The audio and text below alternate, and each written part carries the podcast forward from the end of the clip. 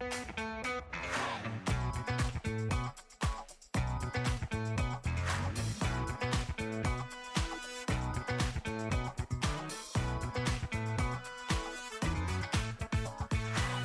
הבאים לפודקאסט של דיבורי קהילה communitorers. הפודקאסט על אנשים וקהילה. בכל פרק נפגוש דמות מעוררת השראה שתספר לנו על עצמה ולא פחות חשוב מכך על עולם הקהילה. אני דניאל אופק, מנהל מיזם של קרן רש"י ומשרד הפנים לקהילות לומדות, ואיתי ענווה רצון, עובדת סוציאלית קהילתית, מומחית בפיתוח קהילתי וארגוני בסביבה משתנה. והיום, בפרק, אנחנו מארחים את דיוויד גדרון, שלום רב, ברוך הבא. שהוא כבר אה, אלוף משנה גדרון. אה, אז אה, כן. דיוויד הוא פסיכולוג חברתי. הוא עוסק שנים ארוכות בתחום החוסן הקהילתי. הוא היה בעבר ראש ענף התנהגות אוכלוסייה בפיקוד העורף, תפקיד שממלא היום במילואים כבר שנתיים, נראה לי לא? כאילו רצוף. לא, ביותר מזה. לא, לא, אבל שנתיים מגויס רצוף. אה, ובמשך אה, עשור הוא היה רכז של מרכזי החוסן בעוטף אה, עזה. היום מרכז תוכניות בתחום החוסן הקהילתי בקהילות יהודיות באירופה מטעם הג'וינט. הוא תושב ותיק בצור הדסה, עוד כשהיו שם רק 40 בתים, שבקרוב נוטש את המקום ועובר לזיכרון בעקבות הילדים ובעיקר שלושת הנכדים. הוא אוהב ספרי זבל אה, כמו בילוש ומתח, אוהב לטייל בעולם במסעות רגליים ארוכים, שהוא לפני כחצי שנה בערך חזר ממסע מופלא. ואני אוסיף, כי הוא לא כתב את זה, שהוא מנטור אה, גם שלי וגם של המון המון אנשים אה, יוצאי הפיקוד ומילואימניקים בפיקוד העורף, ומבחינתי הוא גם אה, דוגמה ומופת לנאמנות, חוכמה בלתי נדלית ואהבה למקצוע. אז שלום דיוויד. שלום. הנה, הצלחת להביך אותי עד התחלת המפגש. ואתה לא רואה את הפנים של דניאל, אז גם מופתע, הוא כאן לא מדברת ככה. היא לא עושה את זה הרבה, דיוויד, צריך ל... כנראה שיש פה כבוד רציני, זה לא, זה לא סתם. כן, כן. אז uh, מותר לעשות את שאלת הפתיחה? כי אני בשנתיים האחרונות מבלה עם דיוויד במילואים, הרבה, ויצא לנו הרבה שיחות נפש, אבל אולי אה, כן ננסה לתת אה, ככה משהו שאנשים לא יודעים עליך. אז מה אנשים לא יודעים עליי? אז, יודע, אז אחד אני אגיד לכם מה אנשים אומרים לי שהם לא יודעים עליי. אני, אני מוציא סיגריה מהקופסה, ופתאום אומרים מה אתה מעשן? אז, לא, אז זה, זה התשובה האמיתית, אבל אני אגיד לכם כאילו מה אנשים, לא כל האנשים יודעים עליי, זה שגדלתי בבית דתי ואני תוצר של מערכת מערכת החינוך של הדתי הלאומי, כולל ישיבה תיכונית, בני עקיבא, גוש אמונים, ישיבת הסדר, אז אמנם זה פרק של התחלת חיי, אבל הוא חלק שהשאיר חותם מאוד גדול עליי, גם בהמשך הדרך אני עדיין מאוד אוהב התנ"ך ואני אוהב דף תלמוד ואני אוהב זמירות שבת, אבל אולי יותר חשוב מכל זה, יצאתי שם עם משולש קדוש, לא יודע אם כולם מכירים את המשולש הקדוש הזה, של עם ישראל, ארץ ישראל ותורת ישראל, שהוא באמת באמת הוא נר הרגליים שלי עד היום הזה. התכנים שם בפנים קצת שונים ממה שהיו אז, אבל המשולש עצמו הוא באמת השייך אותם גדול. אז זה חלק שאנשים לא כל כך מכירים עליי, אבל שהוא מאוד משפיע עד היום הזה. אני האמת ידעתי, אבל תן לי משהו שאני לא יודעת, דיוויד. אני רק אזכיר לענווה שזה, שרוב המאזינים לא יודעים את זה, אז זה יפה שאת יודעת את זה, אבל כן. אני דווקא שומע את המבטא וזה עלה לי בראש, כאילו אתה לא נולדת בארץ, או שכן? לא. נולדתי בניו יורק, ובגיל 13 ההורים שלי ממש בכוח סחבו אותי כאן בארץ, היה מבחינתי אירוע משברי לחלוטין. במשך החודשים לפני העלייה הייתי עסוק בלשכנע הורים של חברים שלי שהם יסכימו לאמץ אותי כדי שאני לא אצטרך לעבור ואני מודה שבאמת הייתי בן 13 זה גיל לא פשוט באמת לעלות זה גם גיל שמשאיר מבטא עד הסוף ימיי בניגוד לאחותי שהייתה בת תשע ואין לה מבטא בכלל היום אני אומר שזו המתנה הכי גדולה שקיבלתי מההורים שלי קיבלתי הרבה מתנות, אבל זאת המתנה הכי גדולה, אז זה היה נוח. ואיך הגעת לעסוק בעולם הקהילות, דיוויד? איך הגעתי לעסוק בעולם הקהילות? אז, אז בקהילות אני חושב שקצת עסקתי בדרך זו או אחרת מאז ומעולם, כי גם הייתי בקהילות כאילו בעצמי, אבל אני חושב שהשאלה הייתה מעניינת איך נכנסתי לעולם של החוסן הקהילתי, שזה כאילו איפה שאני גם ממקם את עצמי יותר על המפה. וכאן אני כאילו, עד היום הזה אני יכול לזכור את הלילה הזה ולא אשכוח אותו בכלל, לילה גשום כמו שאתם מרגישים, אני עוד לא מרגיש אותו, אבל uh, לפני קצת יותר מ-20 שנה, אני uh, ראש ענף התנהגות של פיקוד העורף בקבע אז, לילה גשום ונכנס טק טק טק למשרד שלי, ברוך שוגרמן ואבי סנדר. אז היו בהתחלה את התפקידים שלהם ב... בשירות העבודה הקהילתית. אני זוכר אותם יושבים ואומרים לי, דיוויד, אתה עם המוכנות שלך אתה פסה. יש משהו חדש נכנס לשכונה, וזה החוסן הקהילתי. ואנחנו נחשפנו למאמרים ונחשפנו לזה ואתם חייב, פיקוד העורף חייבים להתחבר לחוסן הקהילתי אז אני זוכר את הלילה הזה ממש, אני ממש יכול לדמיין אותו כאילו ורואה אותו. ומה שהיה מרתק מבחינתי זה כמה שבועות, ממש כמה שבועות אחרי זה הייתי חלק מהמשלחת של, של פיקוד העורף בטורקיה אחרי רעידת אדמה הנוראית שהייתה אז.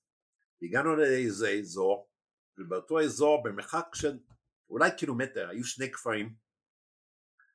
אה, שספגו אותו דבר בדיוק, אותו הרס, אותו דבר, ובכפר אחד היה שם התארגנות, היו האוהלים, והיה זה, והעוד השני, אנשים היו בתוך הכפר, לא זוזו מילימטר. ואמרתי וואו הנה החוסר הקהילתי שאבי ובורח דיברו עליו הנה אני רואה את זה מול העיניים שלי ואמרתי זהו אז אני מבין את העוצמה של הדבר הזה באמת אני לא יודע גם היום לא יודע נוספות אני לא יודע את הניתוח המעמיק למה שמה כן התארגנו ושמה לא התארגנו אבל הבנתי שיש כאן משהו בתוך קהילות שמאוד מאוד משפיעות על היכולת שלהם להגיב למצבים אלו. מבחינתי זה היה התחלת הדרך של החוסן הקהילתי. בהמשך, אחרי שהשתחררתי מהצבא ונסעתי לקנדה והקמתי בטורונטו בית ישראלי לטובת הישראלים, הקהילה הישראלית בטורונטו, אז זהו, ומשם כבר התחלנו את העולם הזה של החוסן הקהילתי.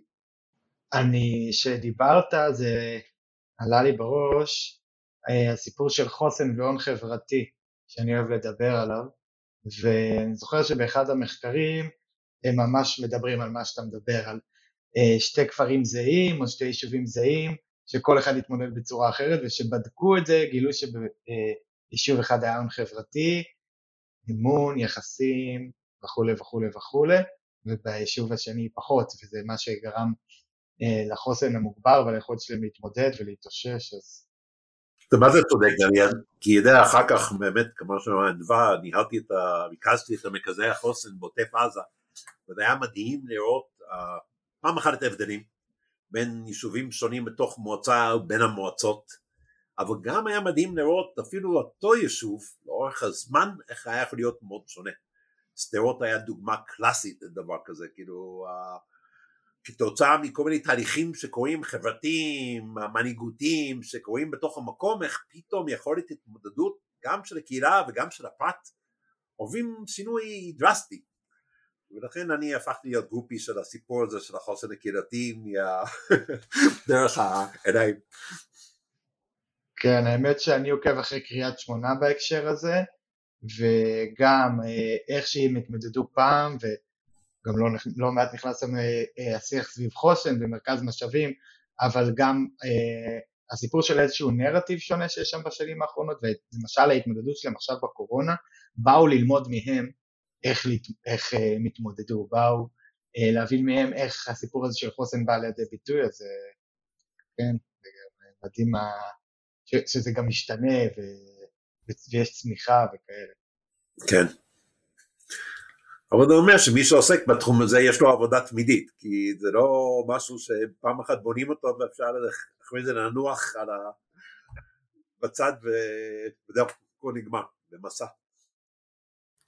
אני סתם אספר אנקדוטה אישית, אבל כשהלכתי ללמוד את התואר השני הראשון שלי בניהול מצבי חירום ואסון, ההורים שלי לא הבינו מה אני רוצה. אמרו לי, למה הולך ללמוד את הנושא הזה? אמרתי להם, זה נושא העתיד, אתם לא מבינים? כאילו, תראו את המצב, זה, זה בעתיד תמיד תהיה לי עבודה. ו... וסתם אמרתי את זה כי אני מורדת, ותמיד הם אמרו לי, מה את עושה? ואני כזה, ניסיתי להסביר להם למה אני עושה, אבל כנראה שלצערי גם צדקתי. אה, ונראה לי זה מכניס אותנו אה, כזה, ממש עברנו על חייך בלי לשים לב, כאילו, על המקום שלך והפיקוד העורף, והחוסן הקהילתי, ואז עוטף עזה. אז בוא תספר לנו קצת אולי מה אתה עושה היום, שזה מכניס אותנו קצת לנושא של קהילות יהודיות באירופה. אז היה לי, באמת, יש לי, היה לי, יש לי זכות ענקית שפנו אליי לפני כחמש שנים הג'וינט העולמי, אנחנו כל הזמן חושבים שיש רק ג'וינט בישראל, אבל מסתבר שיש גם הג'וינט העצמאי גם במערב אירופה וגם בחבר העמים, אז יש כמה ג'וינטים. אמ, והם פנו אליי כי בדיוק היה התקופה הזאת של הפיגועים במערב אירופה, בצרפת ובאנגליה, בבריסל ועוד מקומות, והם ראו שהתגובות היו בעיקר עוד מצלמות, עוד חומות, עוד שומרים, ו... והם הבינו, ואני אאמר לזכותם, הבינו שכנראה ש... שזה לא מספיק, שזה לא לזלזל בכל ההבטחה הפיזית, אבל שזה לא יכול להיגמר בזה. והם שמעו את המילה הזאת חוסן באיזה מקום, והם אמרו, אה, ah, אולי החוסן הוא באמת מה שיכול לעבור. לכן באמת אה, הזמינו אותי uh, לעזור להם לגבש ביחד מודל שיהיה מתאים uh, לחוסן בתוך קהילות, בקהילות של הבסיס של האמונה, כי זה לא קהילות גיאוגרפיות, uh, זה באמת קהילות uh, בעצם יותר כמו קהילות פונקציונליות במידה מסוימת, אז איך אנחנו ניקח את המודלים שכבר קיימים ועובדים והוכיחו את עצמם ונהפוך אותו להיות רלוונטי לקהילות אמונה ולקהילות אמונה יהודיות. um, ועזרתי להם לבנות מודל ואחרי שגמרתי לבנות מודל אמרו אוקיי בנית מודל אז יאללה בוא תנסה ליישם אותו.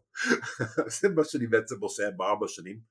אז במשך ארבע שנים האחרונות אני עובד עם איזה כרגע חמישה שישה קהילות um, שאנחנו ביחד יצאנו למסע לראות, להבין יותר טוב את החוזקות ואת החולשות על המרכיבי החוסן השונים, שהמרכיבים הם לא שונים במידה רבה ממודל קהילתיות של חברת המתנ"סים או מודלים אחרים, אז אנחנו ביחד עם, עם, הקהיל, עם חברי הקהילה מנסים להבין את החוזקות והחולשות ואחרי זה מזהים uh, מימד או שניים שדרכם אפשר באמת לחזק את הקהילה. כן. אני רוצה כן רגע להתעכב על זה דיוויד כי הרבה אנשים, ש... וגם בעולם הקהילה, שהם שומעים את המילה חוסן, ישר עולה להם הסיפור של חירום, וגם אנחנו קצת דיברנו על זה, ואמרנו פיקוד העורף וכל מיני כאלה, אבל, אבל בטח כשאתה מביא את זה לאירופה, זה, זה לא בהכרח הסיפור שם של חירום, אלא אה, יש שם תפיסת חוסן שהיא באה, נראה לי, כן, אה, באה לחזק את הקהילה, ו- ו- וזה מה שאתה עוזר להם. אז אני כן אשמח שתגיד קצת יותר, אפרופו על המודל, על, על כאילו מה אתה עושה איתו. חוסן הוא, הוא בא לידי ביטוי בצורה נורא חזקה בזמן חירום, אבל הוא בכלל לא עושה חירום, כאילו לא בונים חוסן בחירום ולא בונים חוסן לחירום, כאילו בונים קהילה חזקה בימי שגרה והוא בעיקר היא עוזרת לקהילה בשגרה, כאילו זהו, זה העוצמה של הקהילה בזה, זה יכולת שלה באמת למצות את המיצוי המשאבי ההון שלה ואת השייכות ואת החיבורים בין האנשים ומשרת את הקהילה בשגרה.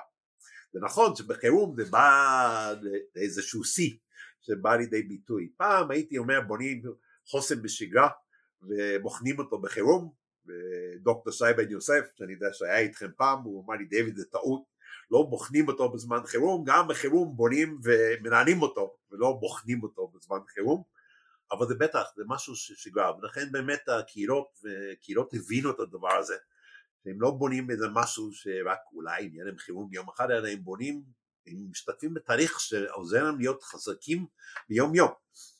וזה כאילו, מבחינתי זה באמת החוסן הקהילתי, זה באמת זווית מסוימת של עבודה קהילתית, אבל זה ממש עבודה קהילתית פרופר, כאילו מה זה כאילו החוסן.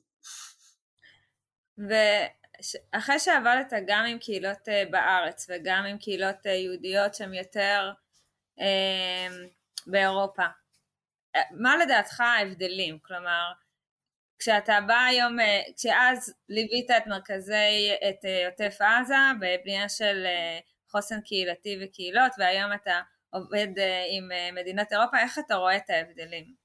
אז אחד אני רוצה לגלות לך סוד. כל קהילה רוצה להאמין שהיא נורא נורא מיוחדת, והם באמת הם מיוחדת. כל קהילה באמת יש לה את הצבע שלה ואת החליפה שלה וכו', אבל המנגנונים הבסיסיים שעומדים בבסיס, מה זה דומים? כאילו לא, אני יודע שכל אחד רוצה לחשוב שהוא מיוחד. ולכן כאילו, אם יש משהו שונה בקהילות, פחות, ביהודיות לפחות באירופה, זה באמת המקום של התנדבות, זה שזה בעצם מי שמנהל את הקהילות וכל זה, זה מתנדבים ופעילים, אין כאן איזה מדינה בקהילות ש... שמממנים וקובעים ולכן כאילו הכל כואב מבפנים אז זה כאילו אם יש משהו ששונה ואני נורא מרגש אותי ואני נפעם מזה כל פעם כשאתה מגיע לקהילה ואתה רואה את המוסדות ואת המנגנונים וכל זה ואתה מבין בעצם זה לא שאיזה משרד הרווחה או משרד הדתות או משהו כזה בנה את זה אלא הם עשו את זה והם עשו את הכסף. אז זה אולי מה שאולי מיוחד. אבל באמת באמת המנגנונים הם דומים ובסוף זה נגמר במנהיגות ובקשרים שבין האנשים בתחושת השייכות והחיבורים והרשתות אז השפה היא קצת שונה, הצבעים קצת שונים, זה, אבל באמת באמת ענווה זה ממש ממש דומה. שאלה, אנחנו בעצם, אה, כאילו אתה, אבל אנחנו, מדינת ישראל, אנחנו בעצם הולכים לאירופה ומלמדים אותם על קהילה? זה מעניין. אני לא חושב שדווקא זה היה צריך להיות מישראל, ואני גם לא היה יכול להיות, וגם הרבה מאוד מהיועצים, אני כאילו, מה כן שונה? אז אני כן רוצה להגיד שמצד השני יש שוני, כל מקום יש לו את התרבות שלו ואת המאפיינים שלו, לכן אחד מהדברים שאני נורא מקפיד זה שאני, עיקר העבודה היישומית שמתבצע בקהילה, אני מחפש ומוצא יועצים מקומיים כדי לעשות את העבודה ולא לא דיוויד, גם בגלל השפה, גם בגלל הזמינות, אבל גם בגלל שהם מכירים, שאני מוצא יועץ ברומא שחי ברומא, אז הוא הרבה יותר יודע להתחבר ל... לדקויות התרבותיות של, גם של הקהילה היהודית ברומא ולא דיוויד הישראלי שבא לעשות את זה. אז אני לא חושב שזה דווקא ישראל, הוא דווקא ישראל כי אנחנו מדדנו במצבי חירום אז אולי החלק הזה הוא, אבל היה יכול להיות גם מישהו שבא מקהילה אחרת, אתה יודע, מפיליפינים וגם הוא היה מתנסה באירועי חירום כדי שהוא היה יכול לדבר. זה נותן לנו אישור כניסה קצת בהתחלה, כן, אתה יודע, ממה הישראלים האלו, כן, הם עסקו בחירום אבל ממש לא, ממש לא, ו... ו... בקטע הזה כן היה לי יתרון יחסי, הרבה מאוד יועצים ישראלים נופלים באירופה, כי הם לא מצליחים להתחבר לתרבות וזה, והם חושבים שהם ילמדו אותם, וזה לא גישה שיכול להצליח, זה באמת, אתה מאוד צודק בשאלה שלך, נכון, מה פתאום אנחנו באים בישראל ללמד אותם בקהילה. אני חושבת, אה, יצא לי לעבוד באי אילו מדינות אה, נכון. לא בארץ, ואני חושבת שמצד אחד אה, כשמגיעים לחו"ל יש איזושהי כמיהה, כשפוגשים ישראלים שבגלל המצב בארץ וכל כך ידוע וכולי, יש איזושהי כמיהה או מחשבה שאולי יש לנו כלים לתת שלאו דווקא, בגלל הניסיון, שלאו דווקא יש את זה במדינות אחרות. אבל אני מסתייגת כאן ואומרת שכשבאים בגישה הזאת, וכאן אתה מאוד צודק וגם פגשתי את זה, משהו שם לא מתחבר טוב, משהו שם לא עד הסוף, אלא אם כן באמת עושים את הכל באיזושהי צורה אה, השתתפותית, שהבסיס של הדבר הזה הוא מושתת על כוחות מקומיים, על אנשים מקומיים, על התרבות המקומית, אה, ומה שנקרא אה, עבודה מודעת הקשר, כאילו שאתה מבין את ההקשר התרבותי, את, הקונטק, את הקונטקסט של מה שקורה. אז, אז אני חושבת שמשהו בשילוב הזה כן עובד באיזשהו מקום. אני, אני מסכים איתך, אני כאילו עכשיו בגרמניה, שאני עובד עם, בגרמניה יש 120 קהילות יהודיות. זה משהו מטורף. Uh, בעיקר זה יוצאי חבר העמים שאחרי שרוסיה הסכימה שהם יצאו משם אז גרמניה קרתה אותם, וגרמניה קיבלה החלטה שמבחינת גרמניה הייתה החלטה מאוד נכונה, מבחינת הקהילות יהודיות מאוד בעייתית, כי היא לא רצה שיהיה ריכוזים של יהודים במקום אחד, כי הם רוצים שהם ישתלבו בתוך החברה הגרמנית, ולכן פיזרו אותם, ולכן הקהילות הן נורא קטנות, הקהילה הכי גדולה זה 15 אלף איש, ורוב הקהילות זה כמה מאות.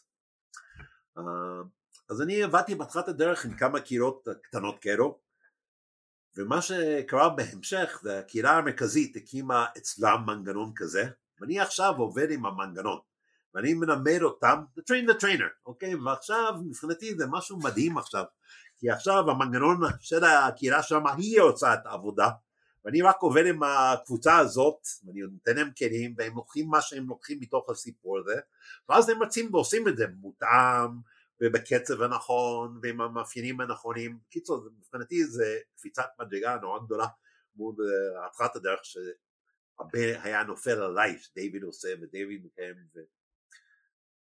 אני אף פעם לא אהיה כמו יהודי רומאי ואני לא אהיה כמו היהודי בליטא, אני עובד, ב, אני עובד היום במקומות שונות כמו לטביה עד לידס בצפון אנגליה ומה זה מבחינת המאפיינים התרבותיים שמשפיעים כאן על הקטע הזה, מה זה שונים אחד מהשני? אני אה, לא מרבה לדבר על זה אבל אני יועץ ארגוני.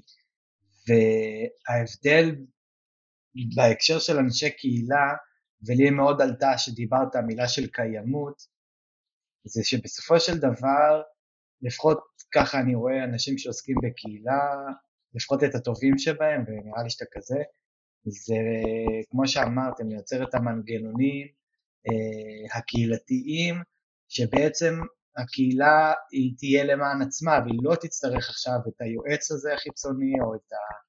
אה, מישהו שמגיע מבחוץ, אלא בעצם אה, אה, שיהיה לה את האפשרות לקחת את החוזקות, שאמרתי את זה מקודם, ואת הכוחות שיש להם, ובאמת לבנות ולהיבנות על הבסיס הזה. אז... אני רוצה להגיד על זה משהו, כי אני חושבת שלהביא יועץ חיצוני זאת לא מילה גסה. כאילו להביא מישהו מבחוץ שיבוא וייתן כלים ויבנה את תשתית יחד עם, על, על בסיס הדברים הקיימים. זה, כאילו, אני חושבת שבסוף זאת הדרך, גם אנחנו, אנחנו לפעמים הולכים ליועץ כלכלי וליועץ משכנתאות, כאילו לכאורה אפשר... אבל אם, אם נוצר תלות ביועצים, וזה מה שהרבה פעמים נוצר, נכון. אה, זה, זה כמו הרחקה וזה שתמיד מדברים עליו, ואנחנו מכירים את זה מהעולם הקהילתי, אם אתה עובד עם קהילה עכשיו, והקהילה הזאת היא תלויה ב... הנה, מנהל הקהילה שלה, בסדר, הנה הכנסנו את המילה הזאת, אז השאלה שנשאלת פה זה אה, האם, האם יכולה להתקיים בלעדיו, ואני חושב שקהילה זה קהילה שברור לחלוטין שיבוא יועץ, אבל שהיא לא תלויה בו, אלא תלויה בעצמה, והיא פועלת, וגם אם הוא ילך ויבוא מישהו אחר, היא תמשיך ויש איזושהי קיימות כזאת. אני חושב שזה בדיוק, אני חושב שאנחנו מדברים על הדבר אולי הכי חשוב לגבי העובד קהילתי שהוא עובד נכון. הוא באמת, שהוא צריך להבין את המקום שלו. אני חושב שיש הרבה מקום ליועצים או עובד קהילתי שבא לעבוד עם הקהילה. אבל הוא יצליח רק אם הוא מבין באמת מה תפקידו ומה מקומו, וכבר מהתחלת הדרך הוא עובד בצורה כזאת בהבנה שלו שהוא בא להיות אורח בתוך הקהילה, להעשיר את הקהילה, ולזאת את זה, ו... ואז הוא הולך, והקהילה ממשיכה את דרכה, אם משהו ירש ממני. ואולי בדרך הוא יפגוש עוד אנשים כמונו שייתנו להם עוד חלקים הוא ידע לקחת מכל אחד את החלקים וירוץ וקודם כל יתרגם את זה למה שמתאים לו והרבה מן הקהילות שאני עובד אז אחרי מיפוי הם מחליטים איפה להתערב והרבה קהילות בוחרים לעבוד בנושאים שאני לא הייתי דווקא בוחר אותם. אני זה אבל אני אומר לעצמי כל פעם זה לא שלי זה שלהם. ולכן מה זה נכון שהם יבחרו את הדברים האלו. והם בוחרים דברים שנראה להם יותר חשוב או שנראה להם שהם יותר ישימים או נראה להם שזה הזמן הנכון. uh, והם יודעים זה שלהם זה כאילו צריך להיות שלהם הם צריכים לעשות את זה הם צריכים לחיות את זה לכן אני תמיד אומר לעצמי בראש כאילו לא זה הקטע שבו הבאת את החלקים שלך עכשיו הם צריכים לקחת בעלות על הסיפור הזה ולרוץ איתו ולהחליט כי הם, זה שלהם. זה לוקח אותי לשני דברים שלקחו אותי, שקרו לי השבוע.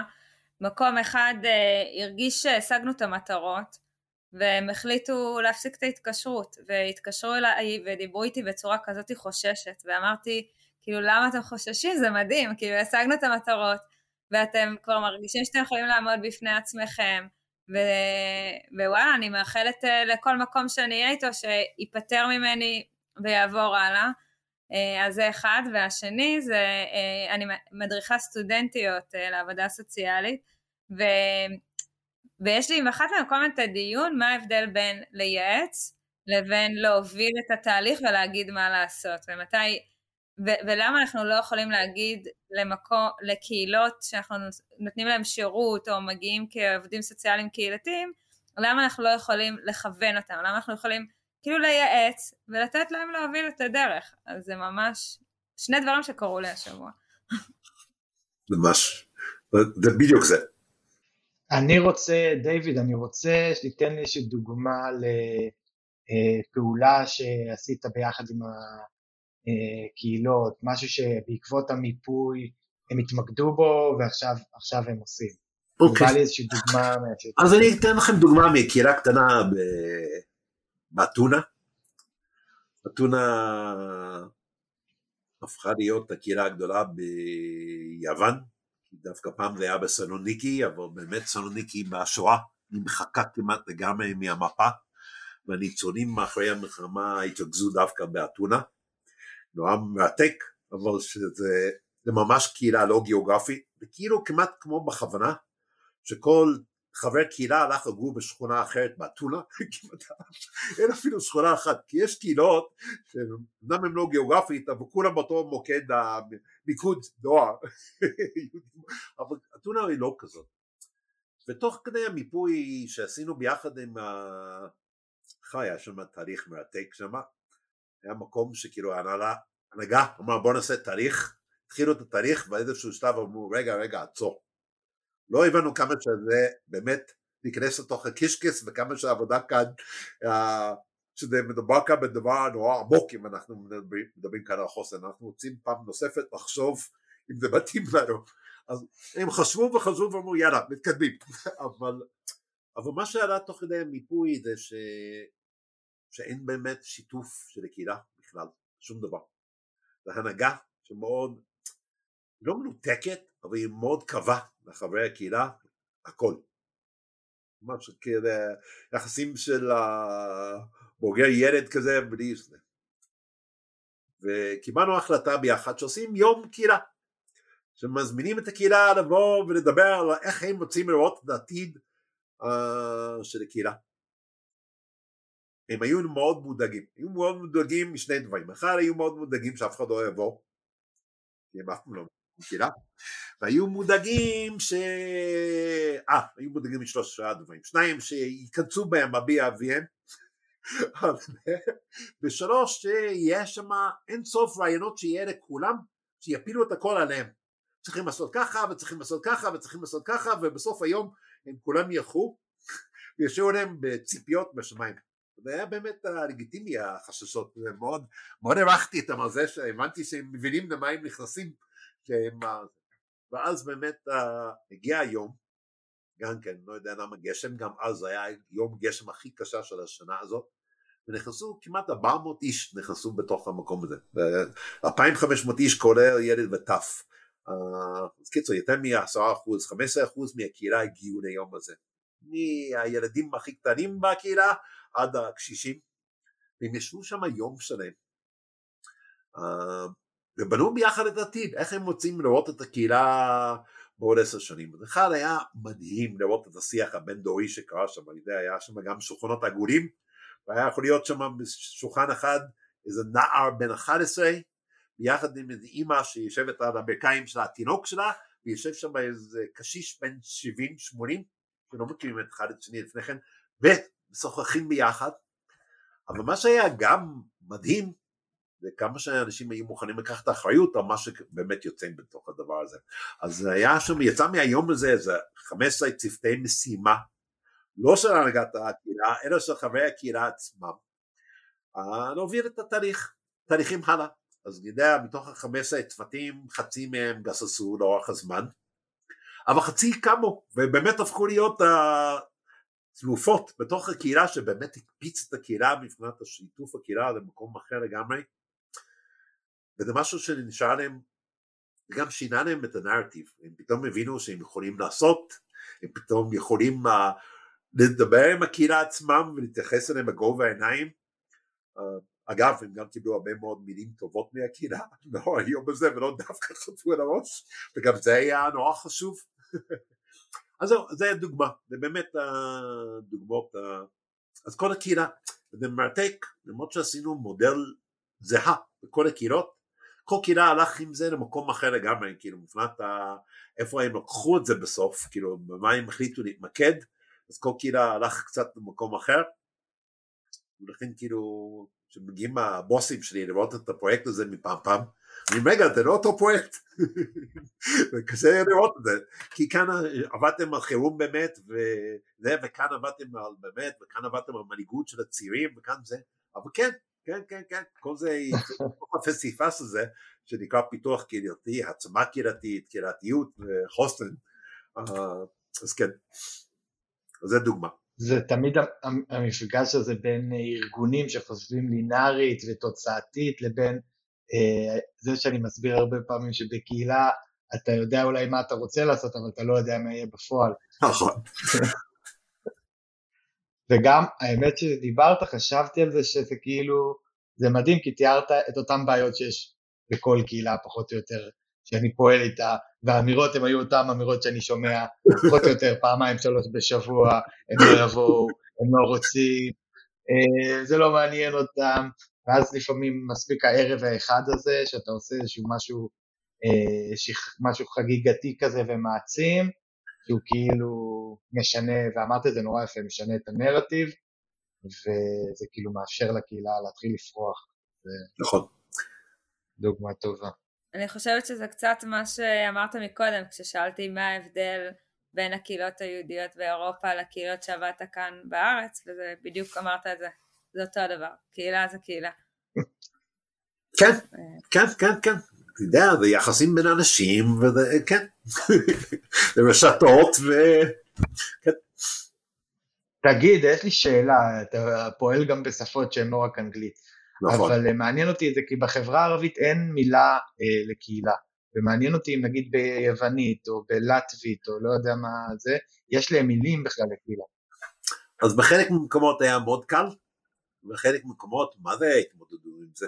בגרמניה לדוגמה לקח להם הרבה מאוד זמן, למרות שזה מפתיע דווקא, כי קהילה כן אה, יש לו שורשים, החוסן, היה להם מסובך עם המילה חוסן, לא עם המילה קהילה, כי הרבה מן התיאוריות ולא ידעתי את זה, למדתי את זה בשנים האחרונות, שהרבה מהאבי אבות של התורות שלנו, של עבודה קהילתית, דווקא נולדו בגרמניה, לפני 150 שנה, אבל החוסן היה להם מסובך, גם ברוסית היה להם מורכב, אבל היה יפה, כי הם ישבו שם יום אחד במפגש בוועדת היגוי בלטביה בריגה, ישבו איזה שלוש שעות כדי להתווכח מה באמת צריכה להיות המילה של החוסן, וגם זה, הדיאלוג הזה תוך כדי זה היה חשוב בפני עצמו, כאילו, כי פתאום הבנת פתאום, איזה מושג שכולנו יודעים מה זה, וכל אחד יש לו את ההגדרה שלו, כאילו, ולכן כאילו, טיפה הפריזמה שכל אחד מסתכל מה הוא שם טיפה בזווית שזה כאילו נותן את ההגדרות השונות, אבל לכן גם שמה, ולכן כאילו יש קהילות שזה מאוד קל, ויש מקומות שזה מה זה מורכב. אין, אין, זה לא טבעי המושג. אני חושבת שבנפאל וכל מיני מדינות כאלה הם בסוף אמרו את זה באנגלית. גם רזיליאנט וגם קומיוניטי. נפטרו מזה. אמ, טוב, אז האמת היא שאנחנו ממש אה, כבר לקראת סיום, ואם תוכל אה, לשתף איתנו ועם המאזינים ככה איזשהו טיפ שיש לך על קהילה. טוב, אז אחד אני חושב את הטיפ הכי גדול שלי אני חושב שאנחנו מדברים אותו כל המפגש הזה כאילו הקהילה במרכז הקהילה במרכז uh, ולא לשכוח את זה ואנחנו באים בצניעות והמון כבוד ופתיחות. כאילו עכשיו זה קל להגיד את זה זה הרבה יותר קשה ואני יודע שזה הרבה יותר קשה לעשות את זה ואני חושב שזה כמו שאת אמרת תפקידנו שמה הוא להיות שם לעזור להם לשאול את השאלות הנכונות, לתת להם כלים קצת, אבל אנחנו צריכים להבין שאנחנו אורחים לרגע, שזהו, אנחנו באים ובאמת אנחנו צריכים להגיד תודה רבה שהם נותנים לנו את האימון כדי להיות חלק מהמשפחה מתי שאנחנו מצטרפים, אבל אנחנו באים ואנחנו אסור לנו להיות במרכז, אסור ליצור את התלות בנו, ולכן כאילו אנחנו כל הזמן צריכים להחזיק אותו. ואני אתן עוד טיפ אחד, חייבים להתייחס לכל הסיפור הזה כמו מסע, זה מסע. זה לא, אין כאן זבנג וגמרנו בסיפור הזה של עבודה קהילתית וחוסן קהילתית, זה ארוך, ויש עליות, ויש ירידות, ויש ימי גשם, ויש ימי שמש, ויש גם מישורים, ויש פרחים, ויש לפעמים גם קוצים, וכל זה חלק, וצריכים להבין שאנחנו בתוך מסע, וצריכים בשביל להיות מישהו שיודע לעשות מסע, צריך להיות לו הרבה מאוד כוח, והוא צריך להבין שהוא שם על ארוך טווח, הוא צריך לדעת להכיל, והוא צריך לדעת קצת לנוח וקצת לתן גז. ואם אתה הולך בראש של ספרינט, אין לך סיכוי בכלל להצליח בעבודה קהילתית בכלל וגם בחוסן קהילתי, וחייב ללכת בראש של מסע, מסע ארוך, מתפתל, ליהנות מ-here and now של היום, וגם תבין שהולך להיות הפתעות מעבר לפינה, שבאמת אי אפשר לדעת, אתה דיברת על זה דניאל, כאילו שאי אפשר לדעת איפה זה ילך בהמשך הדרך, אבל זה חלק מהדבר המדהים הזה של לעבוד עם קהילות, אני לא חושב שיש משהו יותר מדהים ומרגש, ואני גם חושב שזה משמעותי, uh, מלעבוד עם קהילות, כי וואו, זה כאילו, זה אימפקט עצום. זה אה, עלה לי עכשיו בראש, אה, אה, אני תמיד אומר שלכל עובד קהילתי הוא חייב, הוא פעם בחייו הוא יעשה אירוע ואף אחד לא יגיע אליו. אז כאילו אין, אין מי שלא עובד עם קהילה שלא חווה את הרגע הזה, וכאילו חשבתי על זה שכל עובד קהילתי חייב שיהיה לו חוסן. פתאום זה עלה לי נכון, כאילו... ממש, וגם אני אגיד שעלה לי כל, כל, כל ההקלטה עולה לי הסיפור של הצניעות ואני נורא שמח שאמרת את זה כי זה נוטף ממך גם ב, ב, במי שאתה ואיך שאתה מדבר כי אתה, אמ, אתה בוא, בוא, בוא נשים את זה פה בפודקאסט עשית דבר או שתיים או אפילו המון דברים ועדיין נשארת אדם מאוד מאוד צנוע ורואים את זה ומרגישים את זה אצלך ואני חושב שזה שזה מה שהופך אותך לכל כך טוב במה שאתה, כי אתה מגיע מתוך ענווה וצניעות, וכאילו אה, אנשים שעובדים עם אנשים כאלה מרגישים את זה, אז אה, אני חושב שזה טיפ מאוד מאוד חשוב לאיך גם להצליח בתפקיד שלנו, או שאנחנו מלווים קהילות, אז אה, זהו, הרחבתי את זה. אך זהו, כאילו הגענו לשאלת הסיום, דיוויד, והיא איפה אתה רואה את עולם הקהילות בעוד עשר שנים? האמת שאני מה זה מצפה לתשובה שלך, כאילו, אני ממש, נראה לי שאני אקליט אותה. אין לי תשובה טובה בשבילך. אני יודע, מאמין, שקהילות יהיו עוד יותר משמעותיות בעשר שנים קדימה. זה החלק שאני בטוח, אני חושב ככל שהעולם הזה מתפתח והפלטפורמות וזה, אני חושב שהתשוקה יהיה לחלק הזה שנקרא קהילה, שמחבר וביחד וכל הזה, אם אין, כי זה לא, זה לא קונטרה לאינדיבידואליזם, זה עוד נדבך לאינדיבידואליזם, כן, אתה יכול להיות אינדיבידואל, אבל גם כן מאוד רוצה להיות חלק מקהילה, אז אני בטוח שהקהילות יהיו עוד יותר משמעותיות מהיום, אבל אני חושב שיהיו חיות חדשות, שדניאל אני לא חושב שאפילו אנחנו יכולים לדמיין אותם, איך הם uh, יראו, כאילו יהיה אני גם חושב שהקהילות שאנחנו מכירים אותן כמו היום לא יעמו. אצלנו גם יהיה, אלו שאנחנו מכירים יהיו, אבל יהיו כל מיני דברים חדשים, חבל על הזמן כאילו. ואז אתם תשאלו אותם אז בעתיד, אז מה באמת עושה את זה שונה? יגידו לכם, זה אותו דבר, כי בסוף בסוף זה אנשים ורשתות וזה. אבל זהו, קהילה יהיה מאוד מאוד משמעותי. אני גם חושב שהיום כבר אנחנו במגמה של שינוי הגישה מול מה זה קהילה והחשיבות של הקהילה, כבר עם די, אני, שמסתכל על זה עשרים שנה האחרונית, יש הרבה יותר הבנה גם של האנשים עצמם אבל גם של השלטון לגבי מה זה קהילה והחשיבות של הקהילה ואני חושב שהדבר הזה רק ילך ויהפוך להיות הרבה יותר uh, חמש עשרה שנים קדימה. אפרופו גם חוסן, שפעם היית אומר חוסן, ואנשים כאילו לא היו מבינים על מה אתה מדבר. נכון. אפילו... נכון. היה לנו פרק אה, מרתק עם אה, מייק, אה, ברח לי שם המשפחה שלו, אבל הוא דיבר על זה שהקהילות, או בכלל אנשים, ילכו ויהיו יותר ויותר אונליין מה שנקרא, אבל לא ברמה של פייסבוק, אלא ממש ב-VR וכולי, ודווקא הקהילות של היום, כמו היום, הם יהיו כזה סטייל האיימיש או חרדים שמנסים להבדיל את עצמם מכל מה שקורה ומהקדמה. אבל לא עוד עשר שנים, אלא אני חושבת. אני חושב מה שיהיה גם וגם. אני מקווה. אני גם. זה היה קצת מראה שחורה מדי בשבילי. אני רוצה להגיד יותר מזה, אני חושב שחלק מהפריחה של עולם הקהילות זה בגלל הבדידות הגדולה שאנשים חווים. זאת אומרת. זה תגובת. הנגד לזה שהעולם שלנו הופך, ו... אה, כאילו הופך להיות מנוכר יותר, ואנשים כבר אה, לא חיים בקהילות כמו פעם, ולכן יש איזושהי כמיהה כזאת גם לחזור ל, אבל גם איזשהו חיפוש, כי בבטן אנחנו עדיין אנשים קהילתיים, ואנחנו רוצים את זה, אז אה, לכן אני חושב שיש כאלה שהמציאו את זה ב-VR, וזה בסדר, אחלה, שיענו להם שם. אני, שהמציאו אותי בקיבוץ, גם בעוד עשר שנים, פוגש אנשים. בדיוק, אני איתך.